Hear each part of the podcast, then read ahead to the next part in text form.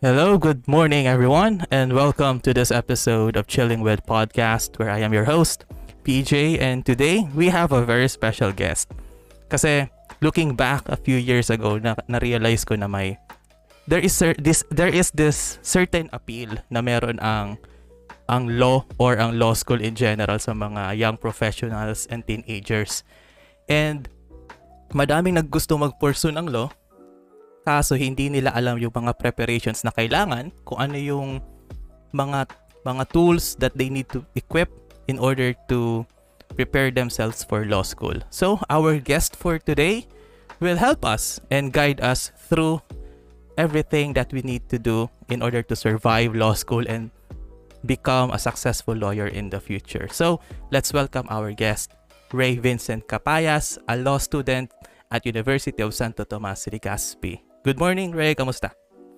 Good morning, PG, and good morning to all the listeners of Chilling with Podcast. Thank you for having me. I'm actually good. Yes. Very good. It's a pleasure to have you kasi matagal na natin ito na pag-usapan eh. Actually. Yes.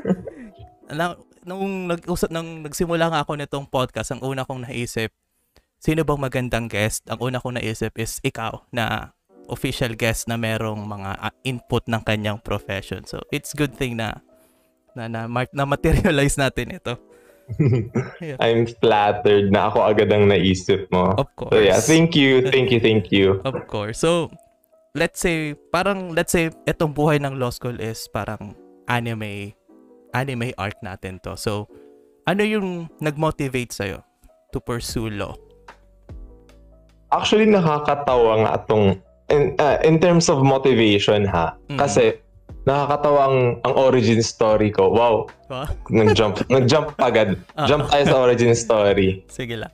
Kasi nag-start ako nito like after graduation natin. Kasi di ba magka-batch naman tayo. Mm-hmm. So, after graduation sabi ko papahinga muna ako. Ayoko muna mapagod. Ayoko ma-stress. Mag-work muna ako. Sige, nag-work ako for 1 year. Tapos, dumating yung announcement ng Legal Education Board, yung parang maglalabas sila ng PhilSat or yung Philippine Law School Aptitude Test. So, it's like a first time sa buong Philippines na magkakaroon ng law school centralized law school aptitude test. So, kami nung best friend ko, si April, biglang nag-chat sa akin si April, sabi niya, "Uy, take tayo nung PhilSat." Sabi ko, "Ha? Okay ka lang ba?" Sabi niya sa akin, "Oo, sige na ngayon, take niya tayo yung PhilSat. Samahan mo, join ka na ngayon, samahan mo na ngayon ako. Ayokong ako lang magte-take. Sige, go." Wala naman, I had nothing better to do. Kasi during that time, nakapag-resign na ako nun sa work ko from Manila. So I went home. Tapos I was just waiting for my other applications dito sa Legaspi. Tapos, sabi ko, I have nothing to lose naman. So, sabi ko, why not? Let's take the exam. Sige, go, exam. Tapos, luckily, nakapasa naman. Sabi ko, eto na nga ba yung sinasabi ko? Eto na siya. Sabi ng parents ko naman sa akin, nakapasa ka na lang naman. Then, why not enroll? Why not go for it? Sabi ko, okay, I don't mind naman kasi there's nothing wrong naman with gaining new knowledge, 'di ba? Yes. Saka malay mo 'di ba, ito talaga yung para sa ito talaga yung path na para sa akin. So bali, parang nakataka lang talaga nung best friend mo mag-take ng PhilSat. So kung hindi dahil sa kanya, wala ka talagang plano mag-take nun. Wala talaga actually. Kasi sabi ko, alam mo yung napag-usapan kasi talaga namin siya before graduate. Like napag-usapan na namin, sabi ko, wala. Kasi yung mga kabatch namin, after graduation, pasok agad sila sa law school. Sabi ko, okay. Oh, yes, tapos so yun yung usual na mindset talaga ng, talagang alam na yung law. Kasi sa mga hindi nakakaalam, I'm a graduate of political science. So parang it's like a one-way path para sa amin. Correct. Like usually, after graduation ng Polsa, diretso na magte-take ng law, tapos take ng bar, maging abogado, ganun. Pero hindi naman actually doon napuputo. Like, you have a lot of paths since ang degree namin is actually a Bachelor of Arts, so ganun. Tapos ngayon, eto na, dito na sa law school. nakapasa dun. Tapos may pa-exam din pala si USP, Legaspi. At that time, it was Aquinas University of Legaspi. So, may exam din pala siya. Take ako ng exam, nakapasa din. Tapos, ayun, officially enrolled na. Ano yung feeling mo nung time na yun na naka-enroll ka na sa law school na wala ka talagang intention na mag-take noon that time? Sabi ko, oh my God, ito na to. Wala nang atrasan to. Ito na to. Naka-enroll na eh. Nakabayad na tayo ng tuition eh. Yung best friend mo, kasama mo that time, si April?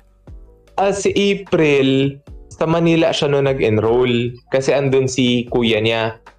Eh si kuya ata yung sa kanya. Si kuya niya yung nagbabayad nung tuition niya. So doon siya sa Manila nag-enroll. Ako dito sa UST. Pero like, puro lang kami tawag, puro kami video ko. So, huy, nakapasa din ako. Tawa nga kami. So, umigit, pares kami nakapasa. So, wala na to atrasan. Yes. Unexpected blessings sa part mo, no? Actually, oo. In a way, yes. Diba? Kasi, ang dami ko ding natutunan sa law school. Like, at this point in time, ang dami kong natutunan in law school na I've never would have learned kung hindi ako nag-take ng law. That's good. So, malaki talagang naging susi ni April sa law school mo. Oo. So, yeah. Thank you, April. Yeah. Shout out kay April. Tapos, shout out po. Tapos pala, ito, nung isang araw kasi na may na mga napabasa akong, alam mo naman, mahilig ako magbabad sa comment sections ng mga Facebook, lalo na pag regarding sa politics baga. Kasi ang sasaya ng opinion ng mga tao. Madaming nagko-comments na hindi naman daw mahalaga ang mga abogado kasi daw parang piniperahan lang naman daw yung mga tao, yung parang leeches daw ng society ang mga abogado. Pero as someone who is currently taking up law school and for sure in the future magiging lawyer ka, ano ang importance ng mga abogado sa society natin, lalo na sa Pilipinas? Okay, ito lang. Ano lang kasi siguro. I don't want to call the majority of our our populace ignorant. Kasi marami sa atin ang pwedeng, okay, it's a simple Google search, I understand. And wag kang mag-alala kasi like gets ko yung point nila na yung mga kailangan nilang malaman is a simple Google search away. Like literal na isang Google mo lang, eto pala to, ganyan ganyan. But being a lawyer kasi, like, pag pinagdaanan mo yung law school, you study how the law is interpreted or how the law is understood. Like, pwedeng sabihin natin na ito lang nakalagay sa batas na to pero hindi mo alam na meron palang kadugtong na jurisprudence or case decided by the Supreme Court. Which, by the way, ang jurisprudence has the force and effect of law in the Philippines. So, for example, ngayon yung law saan ba yun? Anong magandang example dito? Like, sabihin natin yung sa law on illegal dismissal. Like, basta madami tayong ano dyan na sabihin natin, tinanggal ako empleyado, ako tinanggal ako unjustly. Pero, pag ganun kasi na tinanggal ako unjustly, parang iisipin ko, kasalanan ng employer agad. Pero, pag may ang importance for me ng abogado is the lawyers can connect the law to the people. Yun yung main importance sa akin. Tsaka you have to the people has to understand that our courts here in the Philippines, especially the judiciary, kasi may courts tayong tinatawag tayong courts na quasi-judicial ang function, pero yung judiciary natin, hindi sila nag-a-allow ng appearance mo for yourself. So you need to have a lawyer to appear before you, before the court in your behalf. Para mapaglaban yung karapatan mo, para ma-explain sa judge na ito pala ang side ko. Ito yung nangyari. Ito ang applicable na batas. Kukumbinsihin natin si judge na, judge, ito po ang batas. Ito po ang nangyari. Okay. Pag walang abogado, kung walang abogado, for example, ikaw kinasuhan ka ng isang sabi natin criminal case, tapos hindi ka naman abogado, paano mo ide-defend ang sarili mo in court? The court can order agad kasi wala kang abogado. Pero you have to remember din na you have rights protected. Mm-hmm. That's also one thing. Mapaprotektahan din yung karapatan mo to be to a counsel. Mapaprotektahan mo yung right mo to have your your side heard before the court. So yun yung important. Yeah, I think that's the important aspect of having a lawyer in a society, in the society. Kasi some people might say na simple lang naman ang pagiging abogado. Oh, magme-memorize lang naman daw. Yun lang naman daw ang common na, naririnig ko. Actually, hindi. Mm. It's more than that. Kasi okay, there is a memorization aspect, yes. But it takes more than that to be a lawyer. For me, it takes more than that. Kasi dugo, pawis, at luha ang talagang isasakripisyo mo para makapasa ka. Kasi syempre, isipin mo, there's law school pa lang 4 to 5 years na yan. Mm-hmm. Minsan nga, more. Kasi sabi natin, may bagsak ka, uulit ka, ganun. So, it can be 4 to kung ilang years. Tapos, after that, yung grueling period ng review. Review is a very, very crucial part for the bar exam. Tapos the bar exams itself. Mm-hmm. Yung bar exams mismo, grabe ang mental pressure niya na like, isipin mo like buong karir mo, buong buhay mo na yun nakasalalay dun sa bar exam. Yes. So it's not easy. It's not an easy step. It's not an easy journey for people na para sabihin na hindi naman importante ang mga abogado. And just as kung paano important ang mga doctors in our society, lawyers are in a way important as well. Kasi hindi ko pa kiniklaim pero parang papunta na din naman doon. Doon ka naman talaga papunta. Wala ka na magagawa, doon ka na papunta. Ang lawyers kasi is ang main talaga ng lawyers is to protect the rights and interests of their client. Paprotektahan nila yung karapatan before the law. So, alam nila, or rather, presumed na alam na nila kung paano i-interpret ang batas, paano matutulungan yung mga taong nangangailangan ng tulong. Okay. So, that's a very good explanation. Yung tipong sinasabi mo na, yun nga, lawyers connect the law to the people, tapos parang as a lawyer, binibigyan niyo ng fighting chance lahat ng sides. Kasi kung wala nga naman ang abogado, kung ano yung decision, kawawa naman yung walang laban, di ba? Yes. Tsaka parang yun sabi ko kanina na ang court kasi natin dito is hindi nag-a-allow ng self-appearance or you can appear for yourself. Di tulad sa US courts na pwedeng wala kang like sa US courts, pwedeng wala kang abogado, you're appearing for yourself. Bawal sa atin yun. Hindi ka pwedeng mag-ganon dito. There are certain cases na you can represent yourself, such as labor cases. Pwedeng ikaw ang pumirma dun sa pleadings mo. Pero pagdating sa criminal cases, civil cases, kailangan meron kang abogado na haharap. Kaya nga meron tayong right to counsel na tinatawag. Kasi kung hindi mo afford ng abogado, bibigyan ka ng law or ng court ng abogado mo, usually from the public attorney's office, which is a very noble path. Yes. So, usually dun nila kukunin yun, ibibigay sa'yo para merong magre-represent sa'yo. Di ba part ng Miranda rights yun, di ba? Pag sinasabihan na. Opo. Okay. So, yun pa. Actually, yes. Tapos pala, nabanggit mo kanina rin na hindi nila alam kung ano yung pinagdadaanan ng mga abogado, di ba? Tapos, what do you think makes a good lawyer? Kasi like we said kanina, ang mga tao is somewhat ignorant behind the scenes ng pinagdadaanan ng mga abogado, diba?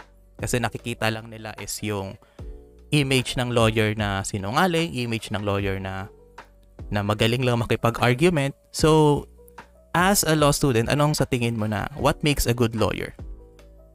What makes a good lawyer? Para sa'yo lang, para sa'yo. Personally kasi, personally, ang ano kasi is madali lang naman kasi talagang sabihin na good lawyer ka kasi like matalino ka, magaling kang magbasa, magaling kang magsalita, magaling kang mag-interpret ng batas. That's a good lawyer in practice. Pero for me personally, a good lawyer is someone who keeps their feet on the ground despite all the achievements na na-achieve nila. Like hindi lumalaki yung ulo nila or it doesn't get to their head na ako, abogado ako, someone ako, ganyan. Alam mo yung ganun, parang hindi nawawala yung ano nila, yung humility nila, yung sense of self nila na, okay, abogado ako, yes, but still, I am a part of society. I am no different from any other person here. But in the same way, maintaining the dignity of a lawyer na, I deserve some respect, yes, pero I don't demand respect. So, alam mo yung parang ganun, parang something like that.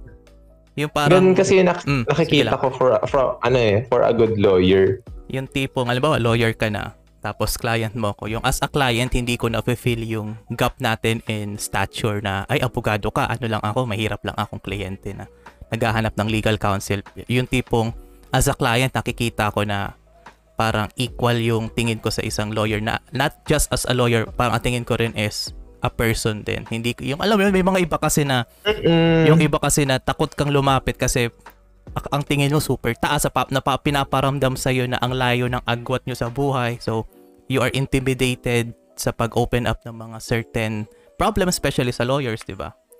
Which is very crucial. Which is very good. So, actually, very important yun. Kailangan may flow of communication between the client and the lawyer. Kasi ang hirap pag ganyan na kliyente ka, tapos nag-hesitate ka na magbigay ng information, pwedeng ikatalo yan ang case mo. Yes, true.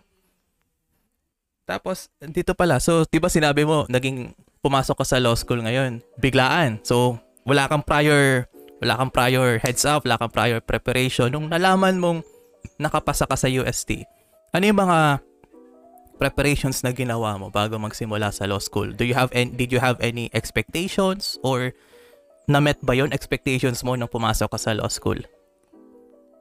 Ang ano ko kasi is, kasi diba, kumbaga sa batch natin nung college, meron akong mga kaklase nung college na nagtitake na ng law school.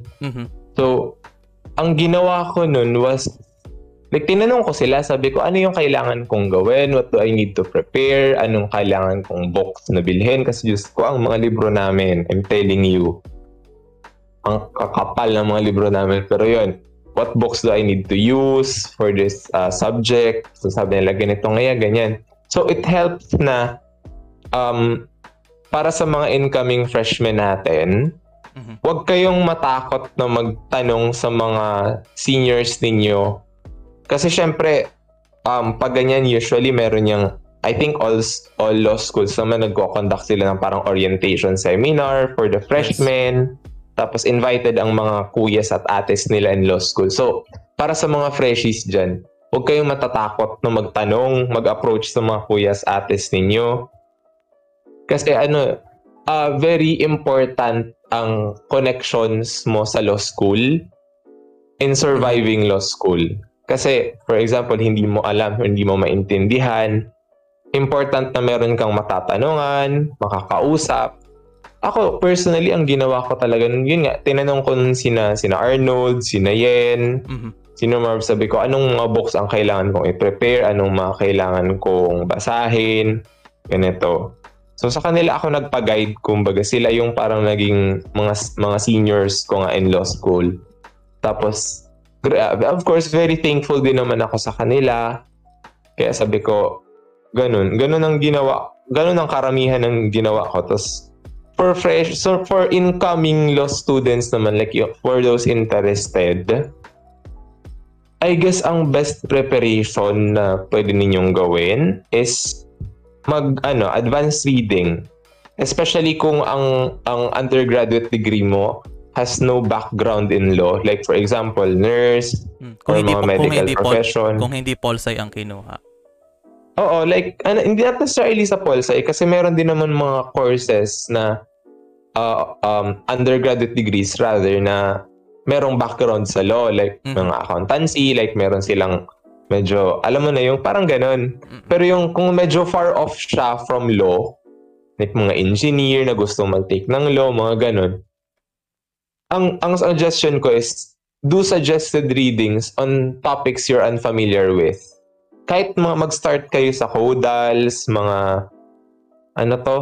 Yung provisions mismo ng batas, mag-start lang kayo magbasa doon. Tapos later on in law school, saka na lang siya papasok na i-explain yan sa inyo ng prof nyo or ma-explain yan ng isang case na babasahin ninyo. Mm-hmm. Doon siya magsa-start. So long as wag pupunta ng law school na as in bulag talaga sa lahat na walang alam talaga. At least may... Oo. May na-experience, actually, yes. May na-experience ba kayong gano'n na classmate na pumasok sa law school na as in from the get-go wala talagang alam, wala talagang ano. Nagsimula as a fresh student talaga sa law school. May ganun bang scenario sa inyo? May friend ako na naging kaklase ko na talagang wala siyang background sa law. Pero very much interested siya noon. Like, she was very, alam mo yung passion nandoon. Like, yung gusto niya talagang matutunan, gusto niyang pag-aralan. Tapos, dun ako na draw sa kanya. Kasi, in law school kasi, magkakaroon ka talaga ng... Syempre, okay lang naman na barkadahin mo lahat ng kaklase mo, yung mga other classes, other batches, barkadahin mo yan. Pero meron ka talaga dapat yun, parang core group mo na pwede mong kausapin lagi, pwede mong hinga ng advice, for example. Kasi hindi, you can't expect na lahat ng subject sa law school is mamememorize mo, matatandaan mo, maiintindihan mo on the first view. Hindi mo i-expect yan. So, dapat meron kang core group ng friends na sila agad yung pupuntahan mo. Uy, naintindihan mo ba to? Oo, parang ganito ngayon. Parang magbabatuhan kayo ng ideas. And of course, laging important na magkaroon kayo ng give and take relationship. So, kung ano yung binibigay nila, dapat meron ka ding ambag na ibabalik. Hindi pwedeng yung puro ka lang take ng take. Kasi ang pangit nung gano'n. Idadrop ka nila, sinasabihan kita. Kaya, mukhang may nangyari ng gano'n ah. Based sa tono mo, may nangyari ng gano'n na... Hindi naman actually hindi naman kasi nangyari sa group namin. Pero like na-observe ko yung makahalata mo na ay si ano hindi nakasama dun sa grupo ni na ganito. Yung mga ganong ano. Yung mga ganong ano. So, correct. Oo. So like, ay baka may nangyari. Di natin sure, di natin alam. Wag na nating tanongin, di naman tayo chismosa. So, okay na yan. Pero mahahalata mo naman eh. Diba? Oo, mahahalata mo. Kasi sumasama na siya sa ibang group, sumasama na siya sa... Saka, okay. Kasi dati, may mga kilala akong mga lawyers na ngayon and isa sa mga napansin ko, magaling magbasa ng tao ang mga abogado eh. Yung tipong you are trained na pag-aralan yung mga verbal and non-verbal languages ng mga clients kasi importante yun. Kung nafe-feel nyo kung nagsisinungaling yung client, dapat matunog ka dun sa body language nila. And that's why yung isang friend ng mama ko na abogado, di ko na sabihin yung pangalan, pero kilala mo siya. Ano siya, magaling siya magbasa ng tao. Unang tingin pa lang alam na kung ano yung problema, ano na yung may tutulong. So, good judge of character talaga ang karamihan sa mga lawyers. That's very good. Tas pala, Ray, when it comes to studying, ano yung mentality mo? Diba? Compared sa college, iba ang mentality natin pag nagre-review, iba yung mentality natin for advanced reading. Ano yung mindsets mo every time na nag-aaral ka? On your own or with your peers? Ako kasi, ang study schedule ko or parang study mentality ko, kung on my own, usually kasi, ang mentality ko niyan is pag pagod na ako or like hindi na kaya ng masakit na yung mata ko, masakit na yung ulo ko, I stop. Hindi ko pinipilit kasi pag pinilit mo na mag-aral na masakit ang ulo mo or may nararamdaman kang discomfort, walang nare-retain na information sa utak mo. Kaya it's better for me na kung sakali man na ganyan na, for example, pagod ka na or masakit na ulo mo or masama pakiramdam mo in general, magpahinga ka muna for a period. Tapos, ako kasi ang ginagawa ko niyan, like, for example, exams week, so I need to study talaga. Ang ginagawa ko yan, magsa-start ako yan, syempre yung routine, basic routine sa pagkagising, kakain, maghihilamas, toothbrush, etc. Tapos, nag-start na ako yan magbasa. Pag hindi na kaya ng mata ko, magsasat ako ng timer niyan for 10 to 15 minutes. Depende sa sakit ng ulo ko. Minsan, 15 minutes kapag hindi kaya. Pag kaya naman, 10 minutes lang. Papahinga mo lang kayong pipikit ako yung hihiga lang or magpapatugtog yung music like kakanta-kanta. Alam mo yung leisure lang. Ah, may leisure 10 minutes. Time. Yes. Oo. After ng 10 minutes, pag tumunog na ulit yung alarm ko, balik ulit sa study. Ganun usually ang ginagawa ko. Kasi part to ng parang kasi naaalala ko siyang advice nung college pa ako kay Attorney Norley Reyes. Mm-hmm. Like, sabi niya sa amin nun, ang attention span ng isang tao is usually 30 to 45 minutes lang. Kaya nga pag mga klase na like tatagal ng 2 hours, 3 hours, nagpapabreak talaga yan after 30 to 45 minutes. Magbe-break muna ng mga 5 minutes break tapos resume ulit ng klase. Para ma-reset, para ma-reset yung attention span. Okay. Para ma-reset yung attention span, yung mga kailangan, yung mga bodily necessities mo like you need to urinate, you need to hydrate, you need to drink water, whatsoever kailangan mo kumain. Doon sa reset time, doon mo siya gawin. Tapos balik ka ulit sa study, focus ka ulit doon. Tapos with peers naman, usually kasi, yun nga, diba, like, sabi natin, gabi nakapag-aral na, yung face-to-face pa to, like, gabi nakapag-aral na, nakapagbasa na. Tapos, syempre, papasok sa office. Tapos, after office, mag-early out lang. Pag exam week to, mag-early out lang. Tapos, punta na akong library niyan. Andun yun yung mga friends ko. Ang ginagawa namin is, nagchichikahan lang kami. Pero hindi yung chikahan na walang, alam mo, parang walang silbing chikahan. Oh. Parang chikahan kami na nagkikwentuhan lang kami pero yung kwentuhan namin is yung lesson or yung topic na kailangan naming aralin. Dinadaan namin siya sa usapang chika para madali naming ma-retain. Parang may keyword kami na, ay, okay, ito yung kasong ganito. Ah, okay, ito yung ganito.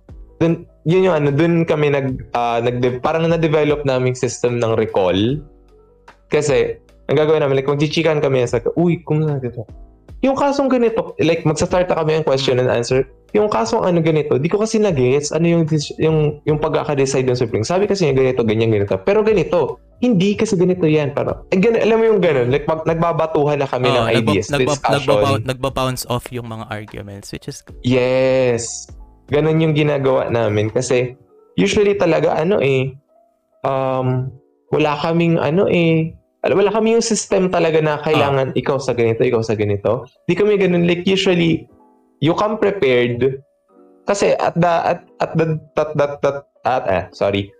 time and at the day of the exam, ikaw lang din yung sasagot dun sa papel. Ikaw lang yung mag-isang kaharap ng booklet mo. So ikaw lang din naman yung makakaalam kung paano mo isasagot. So dapat you come prepared pero okay lang na makipag-usap ka sa kanila to clarify on the things that you don't understand. Alam mo yung ganun? Parang something like that. Ganun ang sistema namin noon. Napaka-dynamic ng learning patterns niyo, no? Yung tipong compared sa college kasi hindi natin yan ginagawa eh. Sa college is memorize ka lang ng ganito. Itatanong mo yung answer dito, ganun lang. Pero sa law school pala very very fluid and dynamic ang conversation. Hindi siya yung monotonous na style kasi pag monotonous nga yung style ng pag-aaral nyo as a group, nagmumukhang boring at mas mahirap ma-retain yung info. Actually kasi pero depende din naman kasi like depende siya sa learning style mo. Kasi yun din ang yun din kasi ang kagandahan sa law school kasi you're very free to have your own learning style kasi there are people na mas naiintindihan nila or mas nare-recall nila yung information pag ganun nga na very monotonous, like may flowchart, may ganito, ganyan.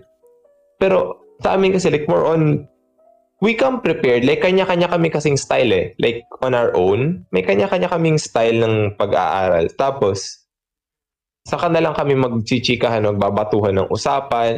Every now and then, papasok yung hindi naman relevant sa subject na, uy, sige nito ganyan. Alam mo yun, yung normal na chikahan. Tapos, biglang pasok naman ulit. Balik naman ulit. Something like that. Very very light lang ang ginagawa namin. Pag parang group discussion siya. Pero yung sa staff discussion, ganun yung ginagawa. Talagang focused ka dun sa binabasa mo, sa ginagawa mo. Yun kasi talaga. Yung need para makapasa ka eh. Yes. May matanong ko nga pala Ray. Ngayon may trabaho ka ngayon, 'di ba? May mga side gigs ka. Currently employed ako sa isang law office. So malaking tulong din siya. At least nababalance mo yung work life mo tapos yung pag-aaral mo. So how do you manage yung ganong situation? Sorry. In balancing naman kasi work life and study life, siguro swerte ako compared to others kasi ang mga boss ko kasi is very understanding. Mm-hmm. Kasi nga mga lawyers din naman sila, alam nila yung pinagdadaanan ko sa law school. So very understanding sila pag nagsabi ako, sir, kailangan ko pong mag-early out, sir, kailangan ko pong mag-leave sa ganitong araw. Basta nagpapaalam ako kung kailan ako mag-absent, kailan ako mag-early out. Okay lang naman sa kanila yung ganun kasi nagigets nila na ang priority ko is makagraduate and makapasa sa bar. Pero syempre, like, the next day naman yung work. Kaya ang ano ko naman dun is, ang pag-balance ko usually is, syempre, ang ano ko, pasok ko 9 to 5. Nung ano pa to, nung face-to-face classes pa to, may pasok ako nun sa office na 9 to 5. Tapos, usually niyan, kasi sa law office naman kasi, hindi naman, may times na talagang buong araw hectic talaga kayo. Like, sunod-sunod yung mga kailangan tapusin, kailangan gawin. Mm-hmm. Pero most of the time naman kasi may free time yan eh. Like, naka-standby ka lang, naghihintay ka lang ng gagawin. Eh, wala din namang gagawin. Or for example, may hearing yung boss mo, tapos wala ka ng task na naka-assign sa'yo. Dun sa time na yun, dun ako nagbabasa, nagsusulat ng cases, most of the time nagbabasa talaga ako. Like, babasa ng ano. Kasi, kumbaga, you maximize your free time. Yes. And, yun nga, swerte ko din na yung boss ko is very supportive naman sa law school life ko. I guess, di ako makakapagsabi kung ganun din ba yung na-experience ng ibang mga employees. Especially sa government employees na, kwento lang to sa akin ng friend ko na government employee. Like noon daw yung nasa isang government agency siya, tapos wala naman na siyang ginagawa kasi natapos niya yung task niya, na submit niya na. Naglabas lang daw siya ng libro. Ang sama na nung tingin ng mga katrabaho niya sa kanya. So yun, I guess swerte lang din talaga ako sa boss ko. Pero yun nga, ang pagbalance ko naman kasi is usually kung super, sabi natin, on days na super hectic, like walang time mag-aral during the day. Mm-hmm. After ng klase, kasi usually ang klase namin yan 5:30 to 8:30. Excuse me lang, Pidge, ha? Sige lang.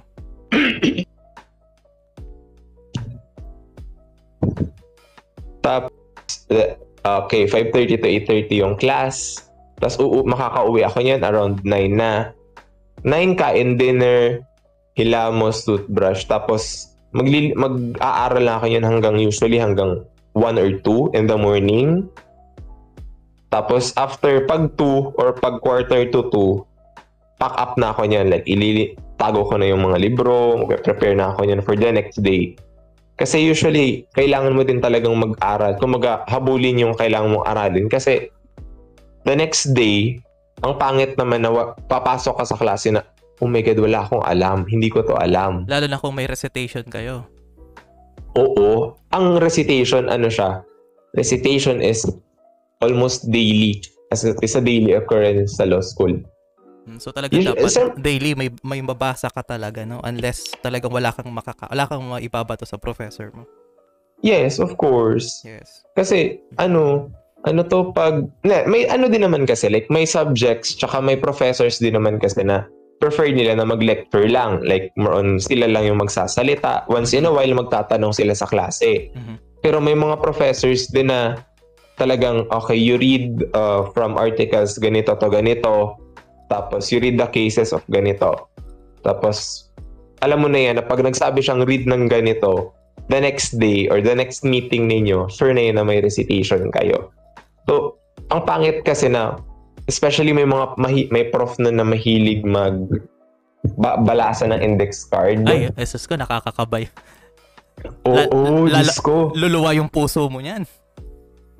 Oo, yung iisipin, may... Ayoko na lang.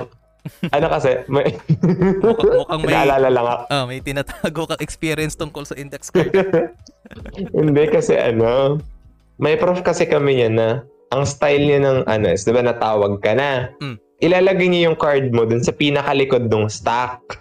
So may arrangement talaga ng student.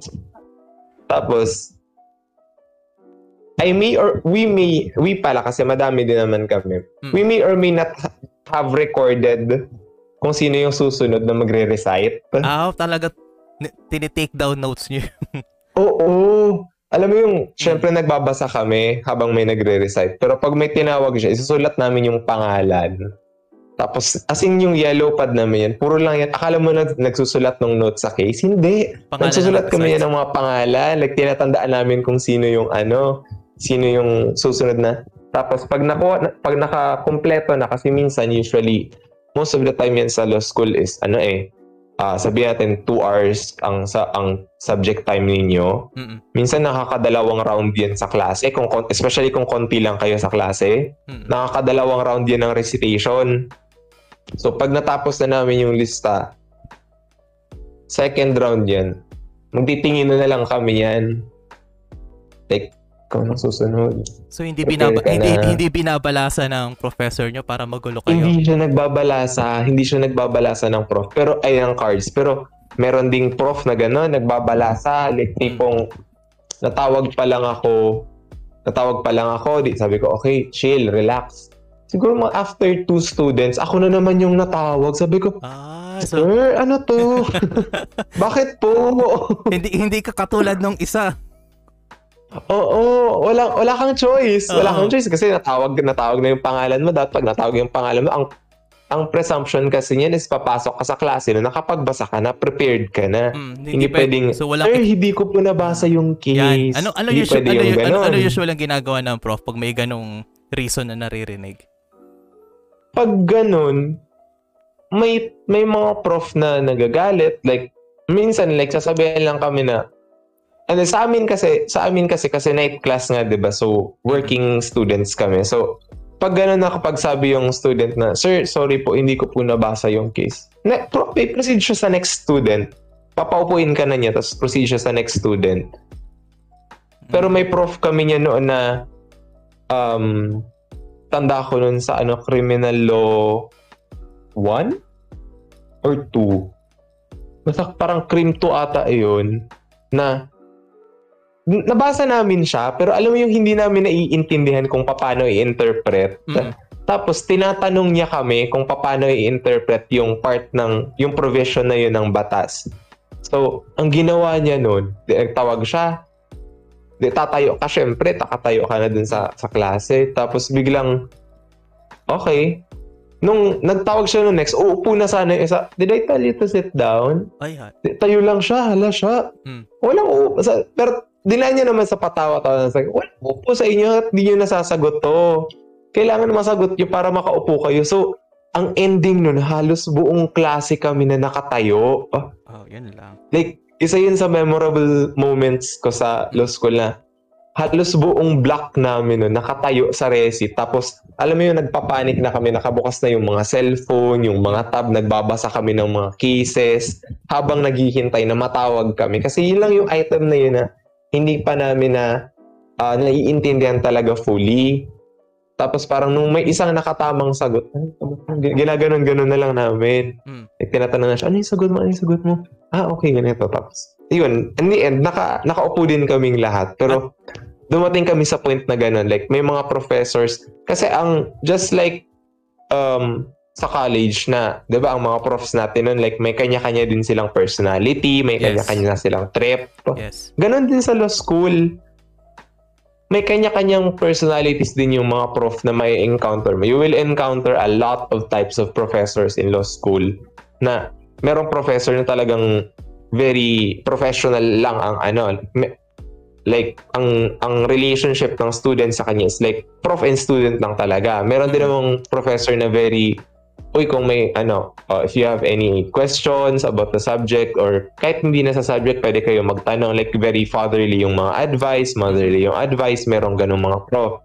meron ding prof na nakakatakot talaga na may intimidate ka talagang mag-approach. Tapos na madaming types of professors in law school at is, ang maganda na naman, may encounter mo. At is, ang maganda naman sa ganong dynamics is that madami kang methods na pag-absorb ng learning. So, halimbawa, doon sa professor nyo na pinatayo kayo ng halos lahat nakatayo na for sure kung ano yung sagot na nagpaupo sa inyo, hindi nyo na yung makakalimutan na sagot na yun for a very long time. Actually, oo. Yung diba? Case na yun, yes, so, hindi nyo makakalimutan yun. So, it's a very effective method din. Depende naman sa professor, pero having that dynamic is very good.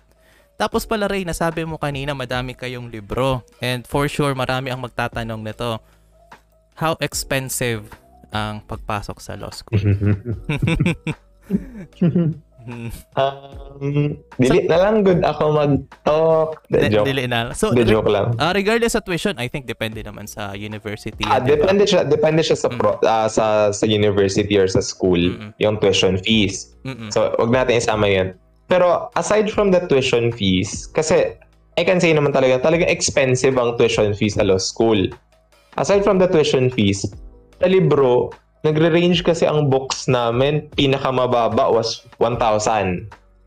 Okay. Like yun na yung manipis na like very condensed version ng libro, 1,000. Hindi pa siya. Tapos, yung hardbound. Hardbound na ba 'yon? Softbound pa siya. Softbound pa 'yan. Softbound pa lang. Wow. Tapos yung mga hardbound 'yan minsan naabot yan ng 2,000, 3,000, 4,000, mga ganung books. Kasi talagang hardbound na makapal, like yung super kapal talaga ng book. Actually, ang nakakabilib din nun is nauubos namin yung source material. Like may time na there was this one subject na multiple ang source materials namin. Like yung may isang super makapal, may isang reviewer na medyo manipis lang. Tapos naubos namin gamitin or buksan talaga, basahin yung libro, yung mga libro na yun. Kasi very in-depth yung discussion. Like iko-cross-reference mo kasi minsan cross-reference ko dun sa mga libro mo. Na, okay, may case. Kasi minsan may cases na kasama sa libro na ganito. May cases na kasama sa libro na ganito. So, kino-cross-reference namin yan. Okay, ganito pala siya. Tapos, ganun. Kung how expensive, very. Yun na lang masasabi ko. Like, very expensive. Pero, very expensive siya. Very expensive, pero worth it naman siya, diba? Ay, oo. Kasi like, ano din, pangmatagalan din kasi talaga ang ano niya, ang use, ang purpose niya. Although, syempre, yung ano nga, with the recent, i-open ko na lang din siguro yung, with the recent development of the amendments in the civil procedure, I think it took effect last May 2020. Medyo mahirap siya kasi like yung mga libro namin in CivPro was pre-amendment. So, may bago na namang amendment na ilalabas. So, kailangan na namang bumili ng mga bagong libro, bagong caudals, bagong reviewers. So, yun lang, it's very expensive in a way na kailangan updated yung information or yung references mo to the current laws that are currently taking effect in the Philippines. Okay, kasi for sure, pagdating kasi sa expenses, karamihan ng mga nagtitake na up ng law, it's either they are employed or self-employed, or minsan may nagpapaaral sa kanila, kasi lalo na yung mga self-employed, the challenge is the expenses, lalo na kung may pamilya sila, diba? So, at least having that. Pero pwede naman ba yung tulad na ginagawa nung high school or college na parang humihiram ka ng mga libro from time to time? If talagang wala ka pang pera, tas hihiram ka sa mga kakilala mo muna, inaalaw naman yung ganun, diba? Oo naman actually. It's a practice naman talaga in law school na kung may kakilala ka or may ano ka, pwedeng maghiram din naman talaga. Pero, tulad nga nung suggestion sa akin nung boss ko, okay lang naman na you can borrow books from the office. Kasi like meron din kaming mga books talaga sa office. If for the purpose na magbabasa ka, pero kung dadalhin mo sa klase, ganito, ganyan, mas maganda na meron kang sarili mong libro. Kasi, alam mo yun, like, yung mga libro kasi doon is yung may mga notes nila, may personal notes nila, may highlights, may ano. Hindi siya blank slate. So, mas maganda na meron kang sarili mong libro talaga. Kasi, doon mo mai-incorporate yung sarili mong study style, yung sarili mong, kung ano yung color. Kasi, Ako, ang ginagawa ko kasi noon is pag nag-highlight ako ng libro is may color coding siya. Like may sistema yung kulay. Like for definition, for definition, connected siya sa ganito, ganun. Alam mo yung ganun, like may sistema akong kung paano ko gagamitin dun sa libro. Kaya kailangan meron kang sarili mong libro. Kasi syempre kung hiniraman mo lang, nakakahiya naman, ibabalik mong puro highlight, diba? Yes. At halimbawa, hiniram ko yung libro mo, tapos nakita ko yung mga notes mo, hindi ko rin maiintindihan yon kasi hindi ko alam yung takbo ng utak mo that time nung ginawa mo yung mga notes. Exactly. Kasi ano din eh, kasi ako, especially ako, ang habit ko sa books ko is like, nagsusulat ako mismo, dun mismo sa libro. Pag for example, nagdi-discuss yung prof, tapos may na-discuss yung prof na additional exception or additional ano, na wala dun sa libro. Kasi na-encounter nila in practice, na-encounter nila in yung mga seminars nila. Sinusulat ko talaga yun sa libro para hindi ko makalimutan sa discussion. At may additional connection. So it's better. Yes. It's better na meron kang sariling book, pero hindi naman pinagbabawal, hindi naman siya masamang practice na manghiram kasi syempre you have to think of the expenses din naman talaga. Yes. Kung alin yung cost effective sa iyo, kung okay lang sa iyo na madumi na yung libro or like madami ng highlights yung libro, then go for it.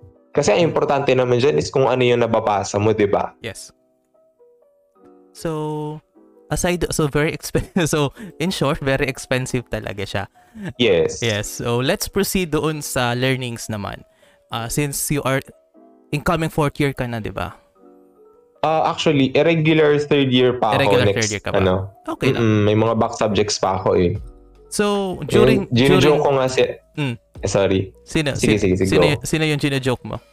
Hindi, kasi gino-joke ko kasi yung mga kaklase ko. Sabi ko, third year season 2 na ako.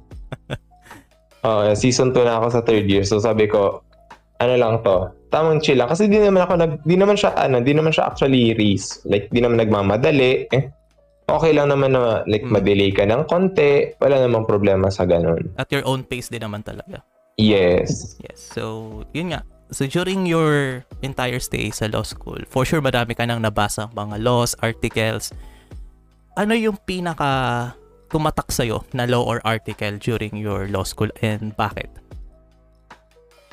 For me, I think yung sa Article 3, actually Article 3 in general ng 1987 Constitution natin. Kasi for me, yun yung pinaka-importante eh. Like whether you're a law student or not, Article 3 of the 1987 Constitution is a very important part of your life in general. Kasi ang Article 3 natin is the Bill of Rights eh. So, whether law student ka or hindi, applicable yan sa'yo.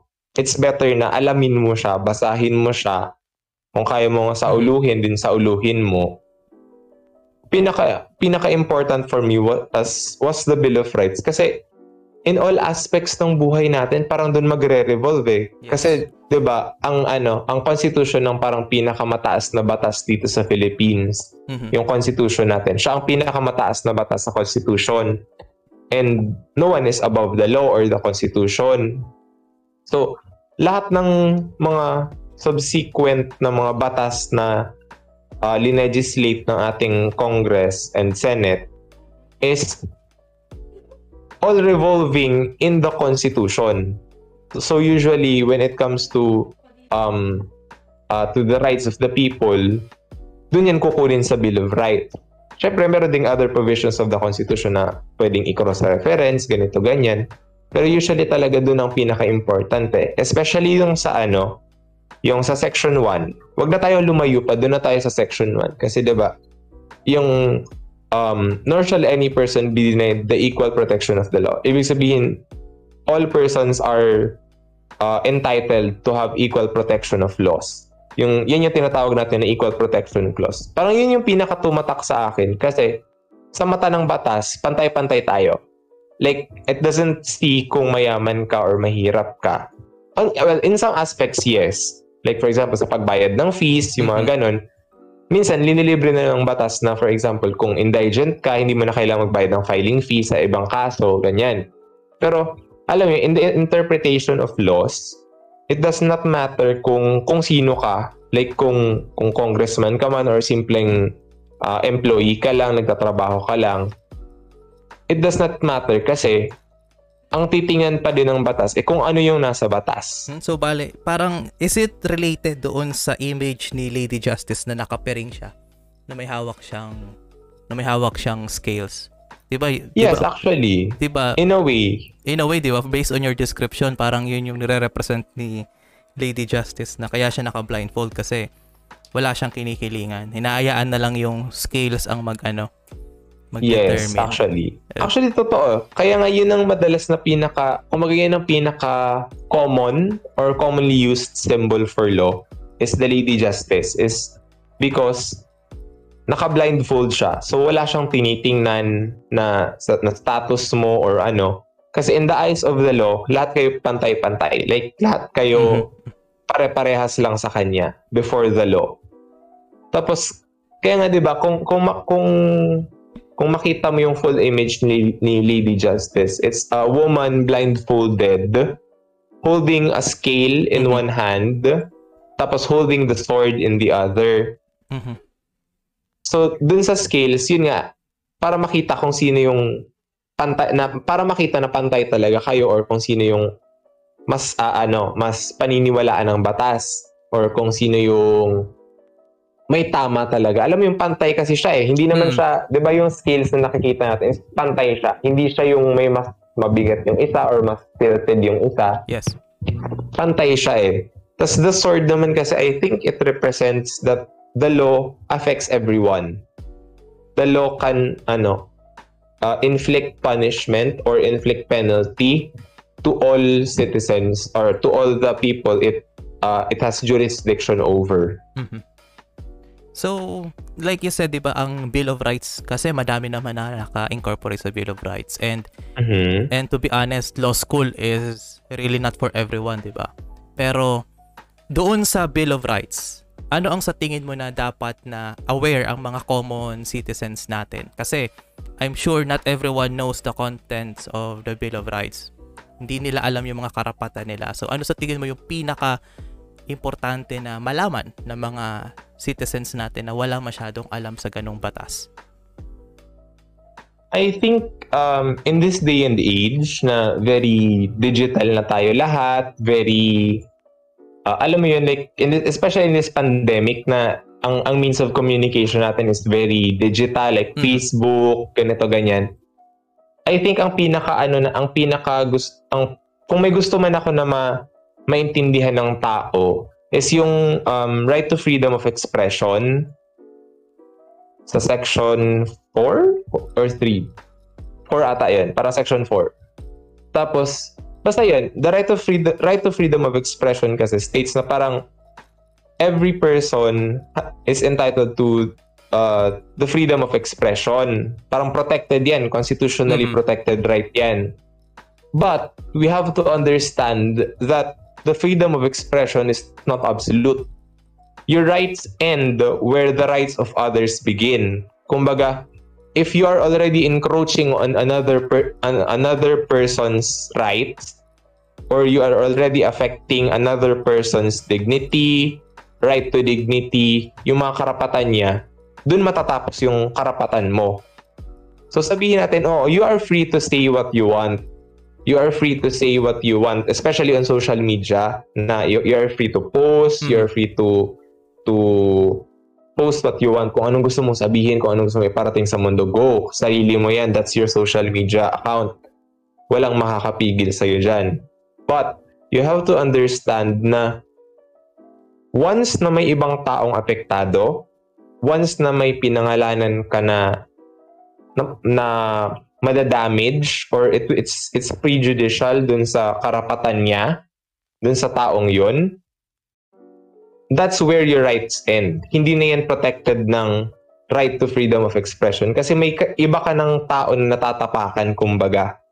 Yes. You have to people have to understand that okay, you're granted the right to freedom of expression, but hindi ka protected ng freedom of expression from cyber libel, from defamation, from slander, you are not protected from that, especially if it's proven beyond reasonable doubt. Kasi these are criminal acts eh. Pag natapakan mo na yung dignidad ng isang tao, tapos napahiya mo siya, especially kung may publicity, like naka-public yung post mo, marami yung nakakita, marami ang nag-react, marami ang nag-comment, that's already considered as publicity. It can be used against you in court. So dun nagtatapos ang karapatan mo sa freedom of expression once na meron ka ng natatapakang ibang tao. So you have to be mindful of what you post on social media. Like, you can post what you want. Like, you can post like, na nag-celebrate ako, ganito, ganyan. Okay lang yan, walang problema. There's nothing wrong with that. But you have to understand na once na meron ka ng ibang tao na natapakan, once na meron ka ng ibang tao na pahiya on social media, your rights end there. Okay, kasi karamihan kasi is walang alam sa word na limitation eh. Kasi ang understanding lang nila, I have my freedom of expression. I can express shit anywhere and everywhere. So, and eto pala, I want to hear your opinion dito. Kasi, di ba alam mo yung BTS meal ngayon? Patok na patok ngayon ang BTS meal ng McDonald's. Okay. Di ba? May nakikita akong post na yung mga nagpo-post na bumibili ng BTS meal pero yung rapper, yung parang alam mo yun, yung what's the Tagalog term? Yung sinisira nila para basura lang naman daw yung paper bag, wala naman daw na significance yung ganun. Tapos ang backlash naman ng mga fans ng BTS is that pwede daw kasuhan ng ganung libel, kasuhan ng slander.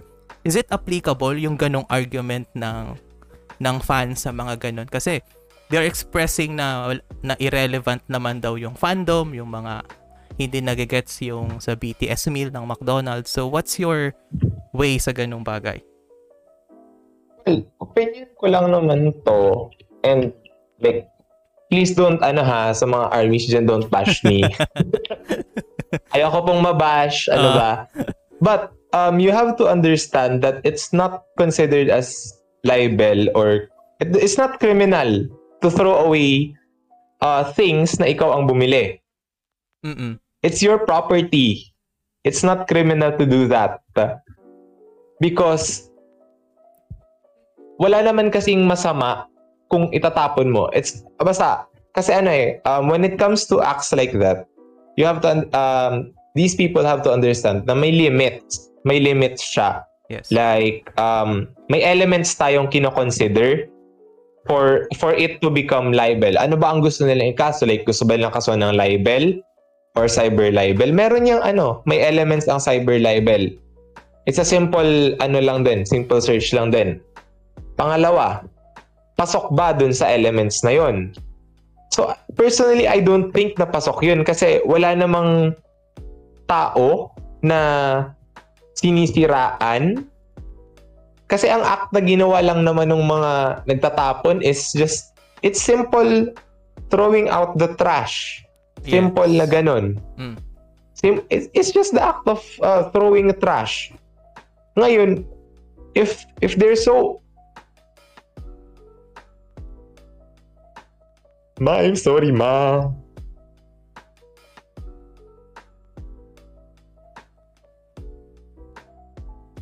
Sige, go.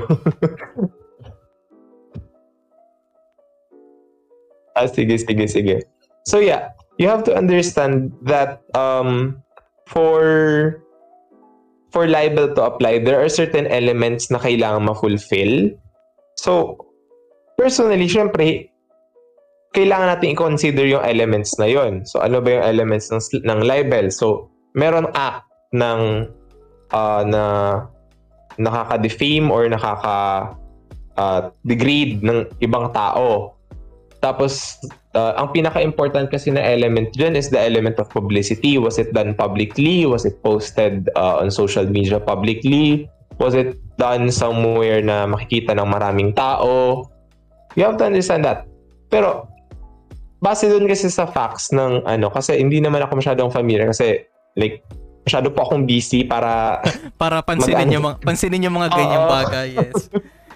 Like, Diyos ko naman, simpleng pagtapo na lang, ang dami nyo namang hanash. Daw kasi ang sinasabi is that, yung nire-represent nung ano, what if yung ganyan, di ba? Yung, kasi ang argument nila is yung nire-represent nung BTS bill, which is the BTS group. So, parang ini-slander daw yung image ng BTS by throwing out, ano, by treating the merchandise as trash, lalo na yung mga rappers kasi ang habol lang naman ng tao sa BTS meal. Personally, kung bibili ako, pagkain. Diba? Like, sa ating hindi naman fans, yung kain lang talaga, kainin natin. Tapos, ano gagawin natin dun sa rappers? Yung pagkain lang naman. That's sa atin. Pero daw sa fans, it speaks different na represent daw nun yung fandom, yung grupo ng BTS. So, parang, it's a form of pambabastos pag tinapon lang naman daw tapos pinost pa sa social media na eto yung BTS nyo, mga ganong caption na nababasa ko sa social media. So that's, so may intention. Yes. So may intention sila to aggravate a certain group of people. Yes. Well, for me kasi it can be argued na okay, may intention na ano, may, kung may caption like yung post ha, like may post na may caption talaga na ano to, eto BTS nyo ganito, ganyan, basura, ganyan. Kung ganun, please don't take my words for this ha, like ano lang to, example lang to ha. Kasi kung ganun na, ganun yung intention nung nag-post, then personally kasi hindi, wala pa din siyang crime for me. Kasi kailangan ang magfa-file ng kaso is dapat yung BTS kasi sila yung sila yung person na affected, sila yung nakatanggap ng pambabastos, and I don't think BTS would even bother with filing a case against these people kasi you have to consider din that BTS as a group is a public figure already. I think they're already ambassadors of UN. I'm not sure. To be honest, wala akong idea din sa BTS. Kasi parang may nabasa din ako na parang dineclare atang parang ambassadors ng isang international group ang BTS. So you have to understand that there's already an element of they're already considered as a public figure, like a worldwide known public figure. And don't get me wrong sa mga armies na nanonood nito ha. Fan ako ng BTS nung nagsisimula pa lang sila. So, I love their music. I love them as a group. So, don't take my words offensively. Pero, you have to consider na being a public figure comes with criticism. Being a public figure comes with yung ano, kasi alam ko na parang may case yan na parang being a public figure comes with the criticism. Kasi kung private individual ka lang tapos siniraan ka, yun, sige, libel, slander, defamation. Pero kung public figure ka, you're already considered as a public figure. So you should be open to any and all opinions of the public. You are subject to the opinions of the public, whether good or bad. Diba? Ganun. So personally kasi ako nagigets ko naman yung fans kung bakit sila like nagre-react na ano, na ganito, ganyan. Pero they take it too far. They take their how do you say this nicely? Yung pagiging fan. Yung fandom nila. Yung pagiging fan nila. They take their them being fan too far na to interpret it as slander. Kasi BTS as a group, usually, sana ano na yan, like it's a given na may magki-criticize sa kanila. It's a given na may mangbabash sa kanila kasi kung isa kang idol group, isa kang music group na walang nang babash sa'yo, kabahan ka na. Kasi hindi ka relevant. But the fact na merong nag-criticize sa'yo, that means na meron kang relevant sa buhay nila. Ganun na lang ang ano. True, totoo. And doon naman sa mga nagpo-post, like sa mga antis naman na ano, ang akin lang is, okay naman sa akin kung if you don't like BTS, if you don't like their music, pero what's the point in posting and aggravating a group of people?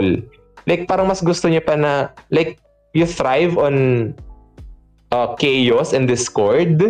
Like, bakit ganun? Like, kung di nyo gusto, then don't post it na lang. Kasi kung gusto nyo lang naman ng mga trip na mang-aggravate ng tao, then that's wrong. Hindi din naman tama na nanggagalit, na parang sinasadya nyo eh. You're intentionally aggravating a group of people. So, hindi din siya tama na ganun. Mga chaotic evil ata yung mga ganong tao. Oo, yung mga ganun. Like, parang, alam mo yung parang nag-i-enjoy sila na may away, ganito, ganyan. Nag-i-enjoy sila sa galit. Pero ano din naman kasi, para maging peaceful na lang din yung argument, para masettle yung argument. Both parties naman kasi have something na mali. They've done some, pareha silang may mali. Kasi the fans took their ideologies, took their pagiging fan to the extremes. It should not be that way. It's not healthy na you're taking your pagiging fan to the extreme. Tapos yung mga tao naman na nang-aggravate, medyo given na yun kasi bakit mo gustong galitin yung isang certain group of people? If a person would like to buy a BTS meal because fan siya ng BTS meal, then let them be. It's for them to enjoy. True. Kahit sabihin nyo na pagkain lang naman yan, yung rapper lang naman din, and o tapos, hindi ka affected in any way kung bumili sila, kumain sila ng BTS meal. Para sa kanila may significance yung BTS meal, para sa'yo wala. Then, wag ka bumili. Pero if you want to buy, then bumili ka din, tikman mo. Kasi I think the sauce ata is different daw eh. Oh, parang yung sauce for the nugget. Oh, yun yung habol ng iba na hindi fan ng BTS. Bago daw na flavor ng Szechuan sauce ata yun. Oo, parang ibang flavor nung sauce. So, if you want to buy and taste it, then go. Pero, alam mo yun, if you're going to post something na don't aggravate na lang another group of people. Other groups of people rather. Don't aggravate na lang kasi parang mas gusto mo lang na, it's like you're just doing this for the clout eh. Oh, mukhang yun na nga yung mukha. Kasi nagbo-viral yung mga ganong post eh. Ang take ko kasi dyan is, ang natatandaan ko dyan sa topic na yan was the issue nung yung parang Grab driver ata na nag-post. And don't quote me for this, I only read this online. Yung BTS Biot, BIOT. I think familiar. Yun. Yep, yun. Parang pinost yun. Parang, tapos sinuspend ata ng Grab yung driver na yun. For ano? Sinuspend? And I think Grab suspended the driver kasi it implicates homophobia among their employees, which Grab does not tolerate din naman daw, as per their statement. They do not tolerate homophobia among their employees. They promote inclusivity, etc. PR stuff. Mm-mm. So yun, ako gets ko yun, like yun, understandable pa yun na nag-take ng action si Grab to suspend the driver. Kasi, you are intentionally doing something and you are doing something while in the line of work. At maapektuhan. At may karga kang brand. Yun, exactly. Yun, karga mo yung brand ng Grab. Oo, dala-dala mo yung brand ng Grab.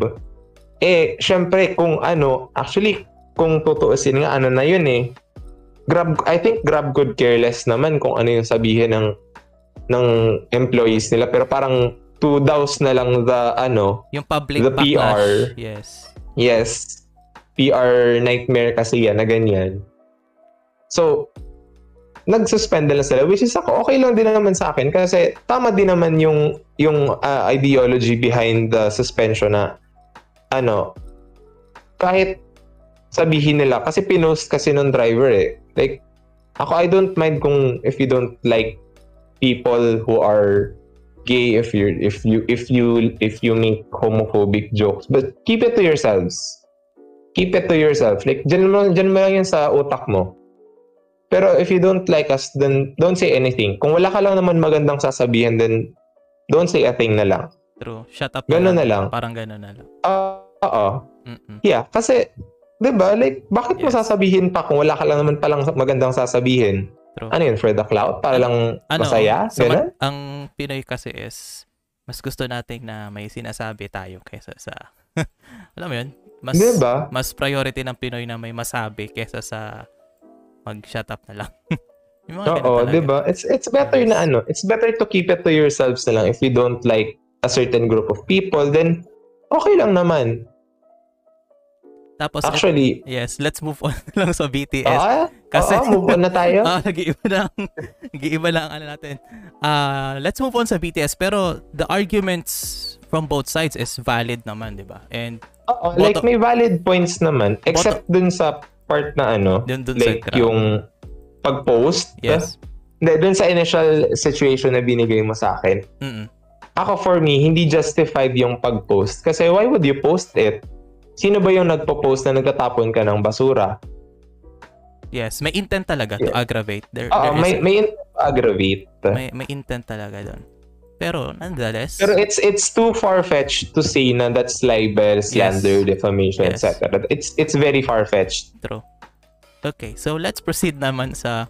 Punta naman tayo sa... Di ba sinabi mo kanina is that marami kang natutunan sa law school na hindi mo matututunan kung hindi ka pumasok sa law school, di ba? Kasi sa curriculum or sa education, meron tayong tinatawag na formal curriculum, which is yung mga nasa syllabus, yung mga na pinatuturo ng prof. And meron tayong tinatawag na hidden curriculum na kung saan ito yung mga unseen learnings mo during your time sa law school. So ano yung mga natutunan mo na outside academics during your stay as a law student?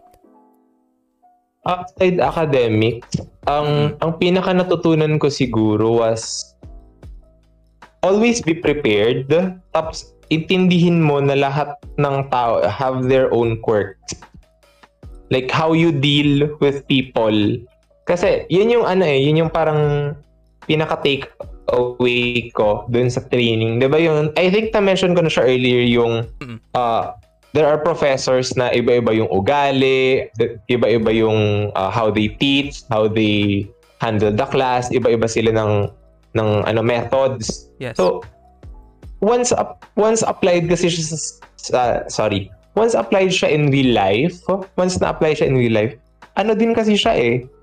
It's something na ma-apply mo kasi once na sabi natin lawyer ka na, yung mga judges na makakaharap mo, yung mga kalaban mong abogado, yung mga co-counsels mo, iba-iba din yung ugali nila eh. So you are being trained to deal with your equals, your peers.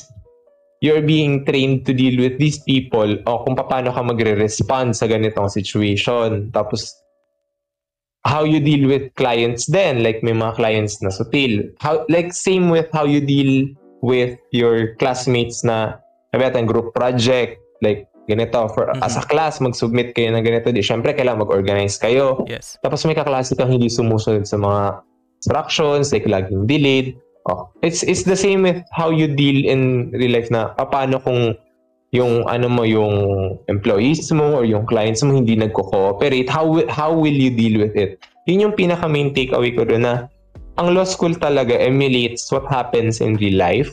It teaches you these scenarios or it gives you these scenarios na parang marirealize mo na lang, okay, so pag ganito, pwede ko silang ganito, pwedeng ganito ang gawin ko, pwedeng ganito ang should I take a stand? Should I take a stand for what I believe in, or should I just let the normal course of things go?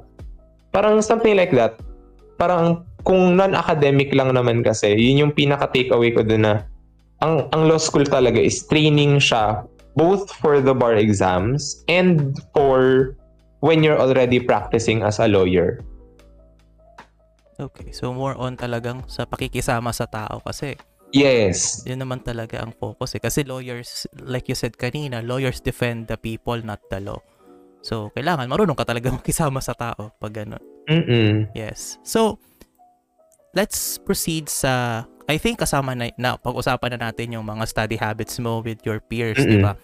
Let's talk about stress and burnout. Usually, sa anong moment mo nararamdaman yung stress or burnout during law school? And ano yung coping mechanism mo para mabawasan yung ganong pakiramdam?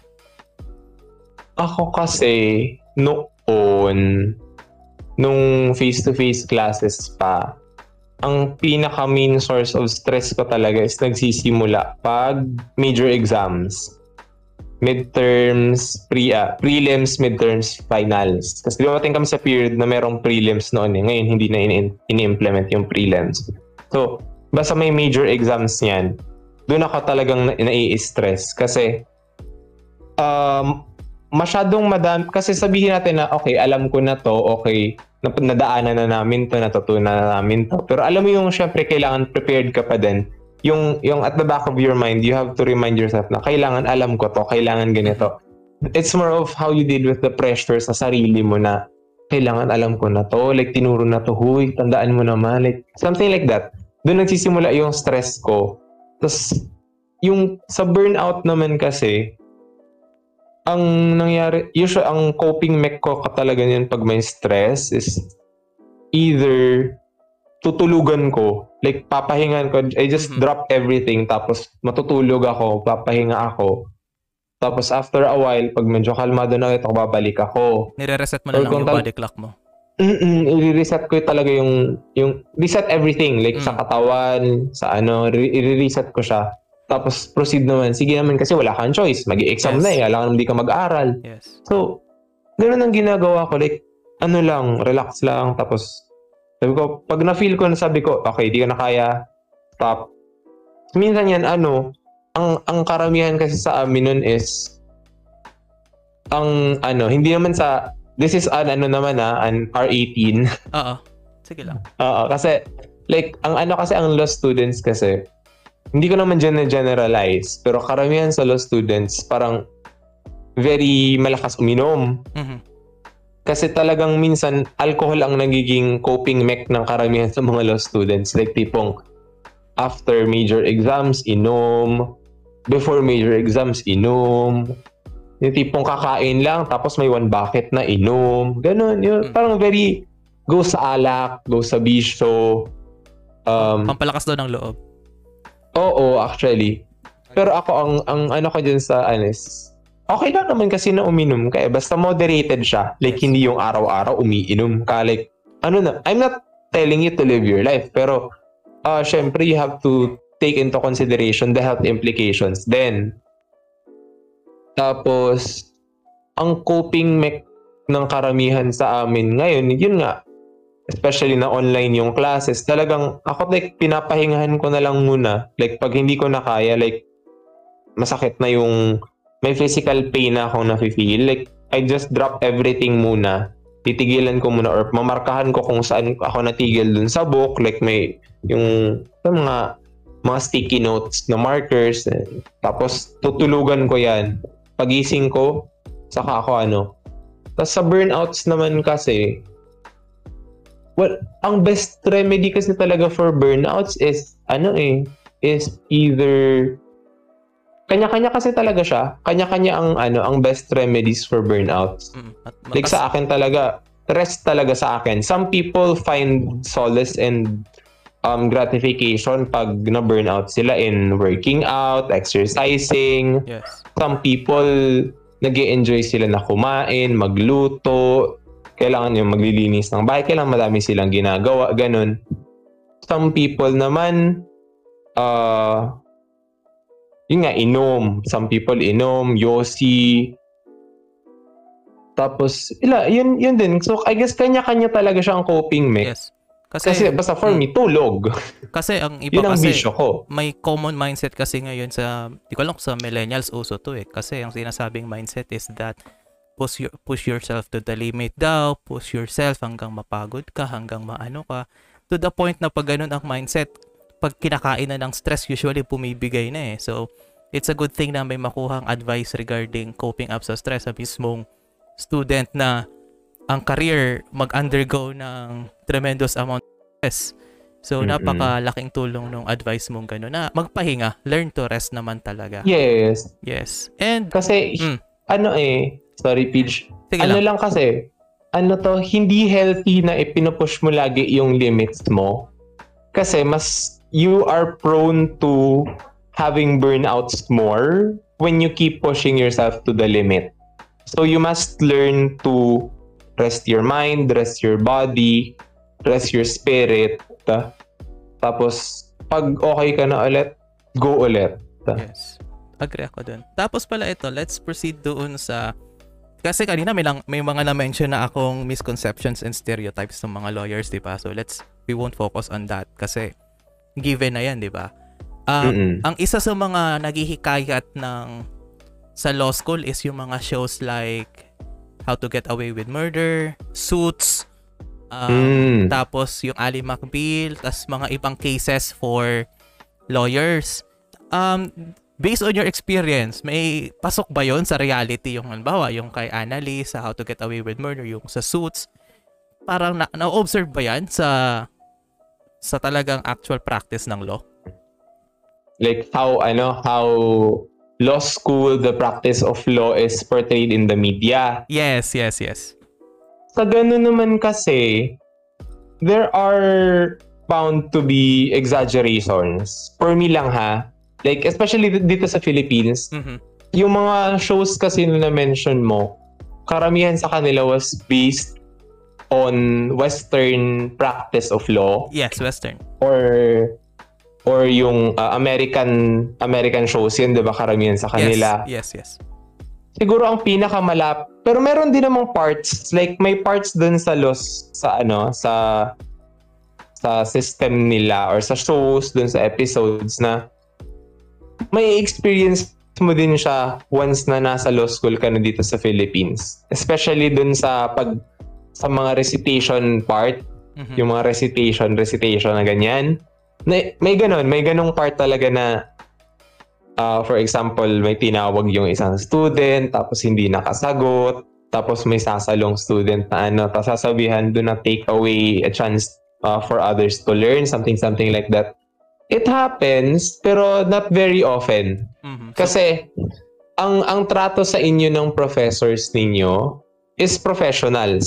And it's very, very unprofessional to treat your students like that. For me lang ha, personal opinion ko lang na it's very unprofessional na sabihin mo na don't take away the chance for learning, ganyan-ganyan. Okay lang nasabihan mo sila na next time don't do that kasi hindi tama yung gano'n na i-explain mo siya at the end of the class pero not in the middle of class. Kasi in the middle of class lahat tayo gusto matuto. Yes.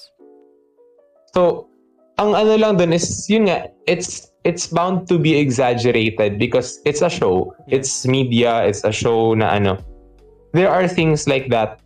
Although there are certain aspects din ng mga shows na in real life practice din, nangyayari din naman kasi talaga siya. Pero yun nga, as I've said, ang culture kasi ng shows na yun is based on Western culture of practice of law or Western practice of law.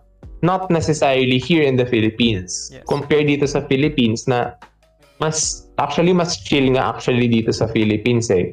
Kasi usually, pag nandun ka na saan, syempre, may mga, kanya-kanya din talaga siyang circumstance. Pero most of the time naman, ang mga judge is like, pag okay naman yung argument mo, ganito, ganyan, okay naman siya. Kasi usually, di ba pag ang pinaka-main stereotype sa portrayal of lawyers in the media is pag nasa courtroom yung magsisigawan ng objection, your honor, yung mga exaggeration na. Oo. It does not happen often, sa totoo lang. Kasi usually pag ganyan, so far sa mga na-observe kong court proceedings, ang mangyayari niyan is 'di ba nag cross-examine yung opposing counsel. Tapos usually magtataas ng kamay ang opposing yung counsel na tatawagin sila ni judge, tapos sabihin na lang ng opposing counsel, your honor, objection po, tapos i-state yung badgering the witness, your honor. Like very respectful sa loob ng most of the time very respectful sa loob ng ng courtroom. Hindi tulad like, sa shows talaga na... Hindi tulad sa show na nagsisigawan sila na ganito, ganyan. Hindi ganun. It's very... It's an exaggeration. Okay. So, pero kasi I know some friends na nag-take up ng law school dahil na-inspire sila sa mga ganong shows. Which is good din. Kasi parang na-motivate sila mag-take up ng law. Tapos, at the... kalagitnaan ng school year nila magrereklamo sa amin na hindi naman daw yun yung ina-expect nila. Eh syempre, what can you expect? It's a show. It's the dynamics are very the dynamics are very different. Tapos it's bound to be yes. It's bound to be exaggerated talaga kasi kailangan nilang may flair, may drama, yes, may spark. Kasi paano sila magdo-draw ng audience? Oh, kung nag-base sila sa actual trial courts na most of the time tahimik, hindi naman nagsisigawan, walang drama. Tapos ito pala, may nabasa kasi ako, kalimutan ko na kung sino yung nagsulat nito regarding sa Philippines na madami daw na legislators ang gustong i-push na maging jury system ang bansa natin. Kasi ang nakikita daw nila pag jury system daw, mas hindi daw bias ang justice system natin. So sa mga hindi nakakaalam, can you please explain kung ano yung, kahit simple lang, what is a jury system and if ever applicable ba siya sa Philippines? Do you think na practical siya na ma-apply sa bansa natin or hindi? Okay, sige po. Basically kasi ang jury system, which is practiced mostly in, I think, in the United States, ang jury system kasi, they gather a number of, di ko kasi sure kung ilan, basta a certain number of people with good reputation from the community. Tapos, these people are to listen to the court proceedings. Like, meron silang sariling part doon ng table. Tapos parang syempre may requirements din yan. Tapos makikinig sila sa court proceedings. Kasi usually, gano'n nga na, makikinig sila sa court proceedings. Tapos, yung decision ng jury is the same as, or has the same force and effect as the decision of the judge. Usually, judge ang magsusulat ng decision, pero as based from the opinions and decision of the jury. Or, di ko din kasi sure kung kung for example, may clash sa opinion ng jury, tas opinion ni judge, parang na-overturn ata siya ni jury, something like that. So, in the application ng jury system in the Philippines, medyo mahirap. Medyo mahirap pa siya. Kasi, sa totoo lang, it's not that I don't have faith naman in our judicial system. I do. I have utter faith in judicial system. But, sometimes kasi, very uso pa dito sa atin yung padrino system, yung utang na loob system. It's ingrained in our culture, which I think is unhealthy. Kasi naapektuhan yung objectivity ng cases usually, di ba? Pag may padrino system. Pag ganun kasi sa padrino system, pwede naman kasing may remedy din naman kasi dyan. Like for example, may interest si judge. May remedy din naman kasi dyan si counsel na they can ask for the judge to withdraw or parang mag-withdraw sila from the case kasi like for example, relative pala niya or kamag-anak niya to avoid bias in the judgment. May conflict of interest. So in the jury system, mahirap yun. In the jury system naman kasi, kung i-implement siya dito sa Philippines, it's very difficult. Kasi, first, you have to who's to say na yung members ng jury. Ang take ko kasi sa jury system, ha? Ang take ko sa jury system is that it's a very pity-based decision. For me, personally, syempre kailangan may alam din sa batas yung nandun sa jury. Pero, alam mo yun, mas malakas ang chance na mag-appeal to emotion ang mga counsel, mag-appeal to pity yung mga tao, yung mga clients, yung witnesses, appeal to pity, appeal to emotion, yes, para mas weigh yung jury. yung decision ng jury compared sa judge na a judge, bago ka maging judge, kailangan may certain number of years ka munang practicing as a lawyer, tapos may experience talaga bago ka maging judge. So usually hindi ka na madadala niyan sa emotions. Like you see things in black, most of the time in black and white na talaga yan. Like ibabase mo talaga yung decision mo with supporting jurisprudence, supporting laws. Objective, hindi ka magbe-base ng decision. Mm-hmm. Yes, very objective ang decision ng judges compared to a jury system na sometimes the vote of the jury may be based on emotions. Like for example, iyak-iyak lang si witness, iyak-iyak lang si ganito. Pwedeng masway yung jury. Mm-mm. Kaya ano din, kaya for me, dangerous ang jury system here in the Philippines. Hindi ko naman linalahat, but Filipinos are very emotional. Yes. Like, especially pag dinaan mo na yung rason sa family, dinaan mo yung rason sa yung out of a loved one. Like for example nga nakapatay nga si ganito, nakapatay si ganyan. Tapos yung sasabihin nung nakapatay is ginawa ko lang naman po kasi yan para sa pamilya ko, or nagnakaw ako para sa pamilya ko. Yung jury, syempre, alam mo yung parang iisipin na ng jury, okay, nagnakaw siya, pero para naman pala sa pamilya niya. Yung tipo, pero the ends justify the means, yun yung lalabas sa atin. Parang ganun yung mangyayari. It's going to take a lot of change. Actually, I think it's going to, magiging constitutional, amendment siya. Kasi nasa constitution natin ng judiciary eh. So, mahirap siya kasi kung ipapasok natin si jury system, magiging more on appeal to pity, appeal to emotion siya.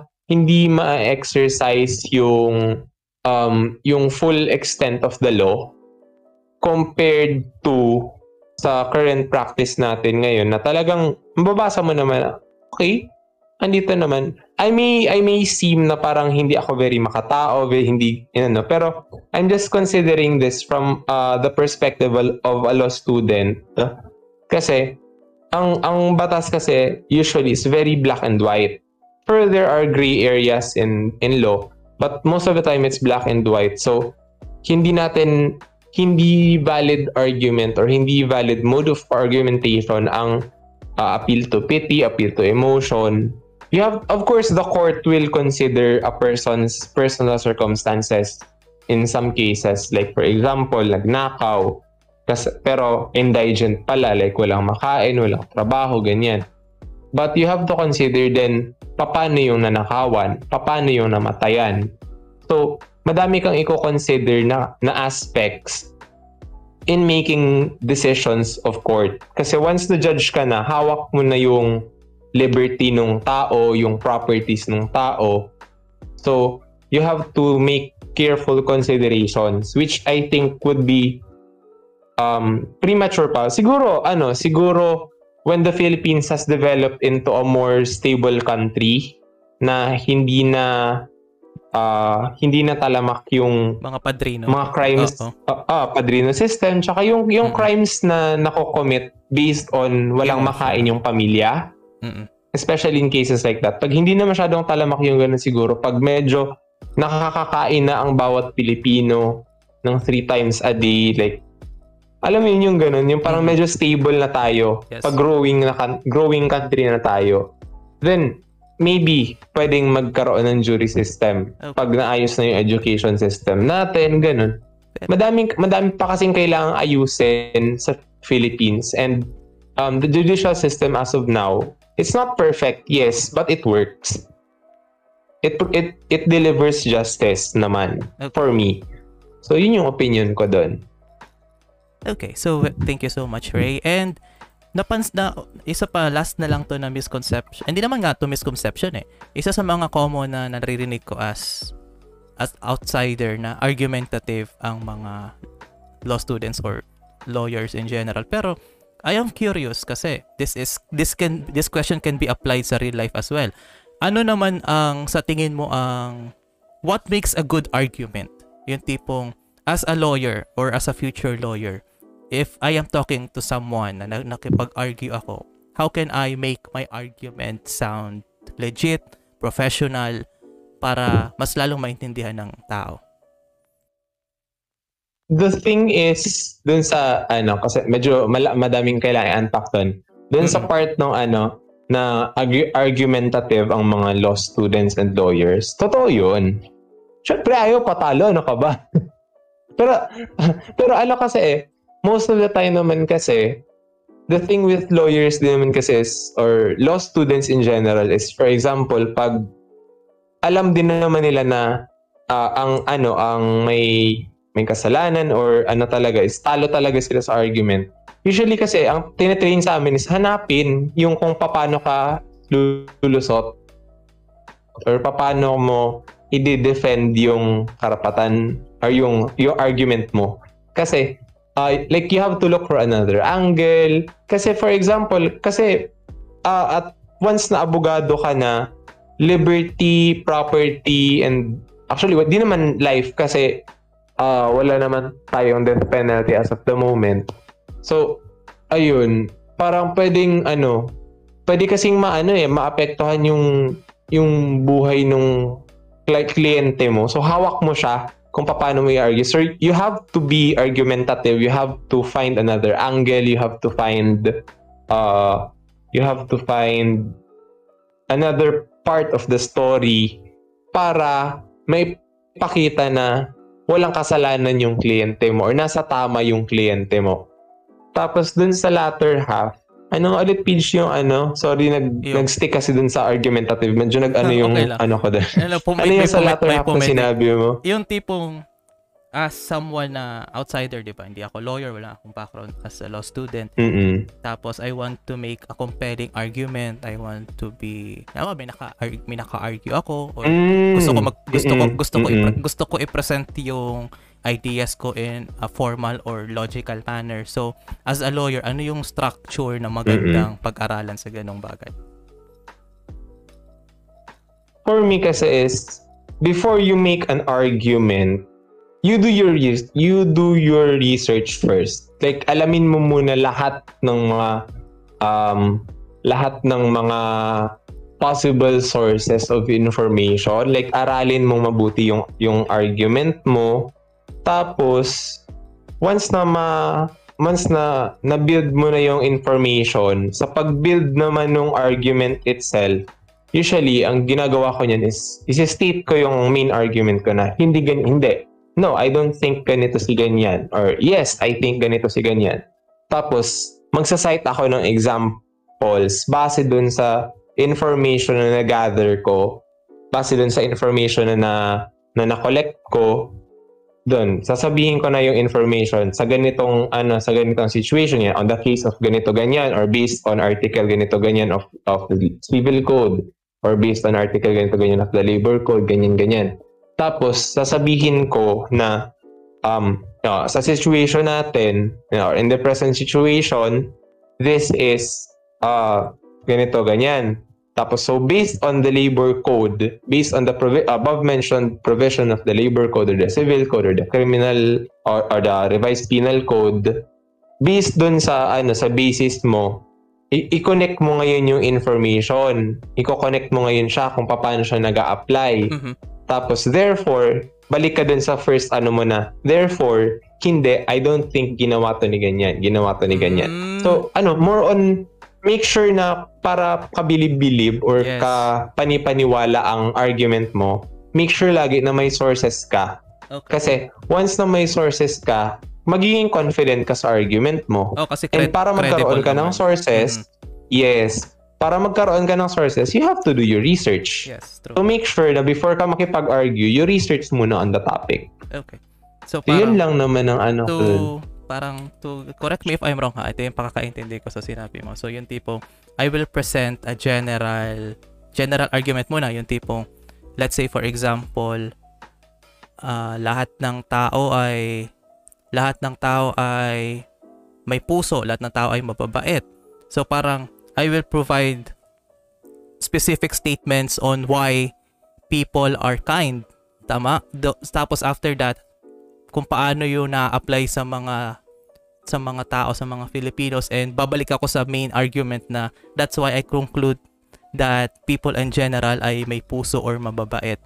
So parang ganun ang flow. Thank you so much. So at least pwede yun magamit, di ba? Whether lawyer ka or hindi. Okay, so this will be my last question sa'yo. So, what excites you in the future since you are malapit ka na mag 4th year, malapit ka na mag graduate soon after few years. So what are the things that excites you going forward? Going forward, siguro I'm more of looking forward na first and foremost matapos na tong pandemic, kasi super stressful talaga na tong pandemic na to. So yun ang pinaka looking forward ko na sana by the time na magbabar exam ako or by the time na makagraduate ako, tapos na tong pandemic. Tapos, siguro ang pinaka-looking forward ko is being able to practice. Yeah, i-claim na natin, like, I'm not going to be mapagpanggap and everything. Sige lang, go. I-claim ko na siya na, syempre, makakapasa sa bar and everything, magiging abogado, makakapagpirma sa role of attorneys, etc., oath-taking. So, once na magiging abogado ako, ang pinaka-looking forward ko is yung makahawak ako ng kaso tapos may ipanalo ko siya. Kasi iba yung gratification eh. Iba yung gratification na may maipanalo kang kaso. Yung pagpapasalamat sa'yo nung clients mo, yung, hindi naman sa pagano, pero yung bragging rights na, uy, may napanalo akong kaso, ganito, ganyan. Yung lahat pero, ng hard work syempre, mo. Pero syempre, you have to be, nag-pay off like na yung hard work yung mo. Nights na, yung nights na grabe ang pagpupuyat mo para sa isang kasong ganito. That feeling itself, ako looking forward ako na magawa ko yun na ako na yung pipirma dun sa pleading. Kasi sa work ko kasi, right now sa paralegal. So like I prepare pleadings like pero hindi ako yung pumipirma dun sa pleading. Yung boss so, like, mo. Yung feeling na, oo, syempre, yung boss ko kasi i-review din naman niya, tapos may revisions, tapos ganun. So, for me, alam mo, yung looking forward ko doon na yung makita ko yung pangalan ko sa pleading na syempre, after ng prayer, yung andyan yung attorney, ganun. Pipirmahan ko, tapos isusubmit sa first part. Yes! Yun na lang. I'm looking forward to that moment na yung first pleading ko is masubmit ko sa court. And I'm sure darating yung araw na yun. So, thank you so much, Ray, sa iyong mga profound advice, experiences mo sa law school and other hindi naman siya legal advices, yung mga advice mo in life in general during your experiences as a law student. Thank you so much. And sa mga nakikinig, if you have any questions, you can comment it sa aming Facebook page, YouTube channel. I don't think Spotify has that option, pero you can still contact me on our page if you have any questions na pwede nating i-relay kay Ray.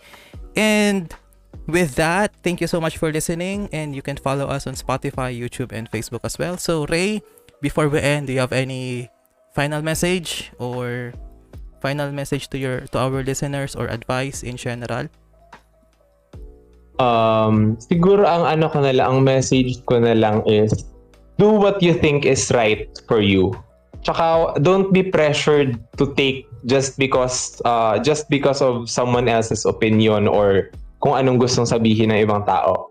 Do things at your own pace, para makapag-prepare ka mentally, physically, financially, spiritually. So, take things at your own pace. Do things at your own time. Yun lang ang advice ko na may bibigay sa lahat ng listeners natin. Okay. So, thank you again, PJ. Yes, thank you for guesting me. Thank you so much. Thank you, Ray.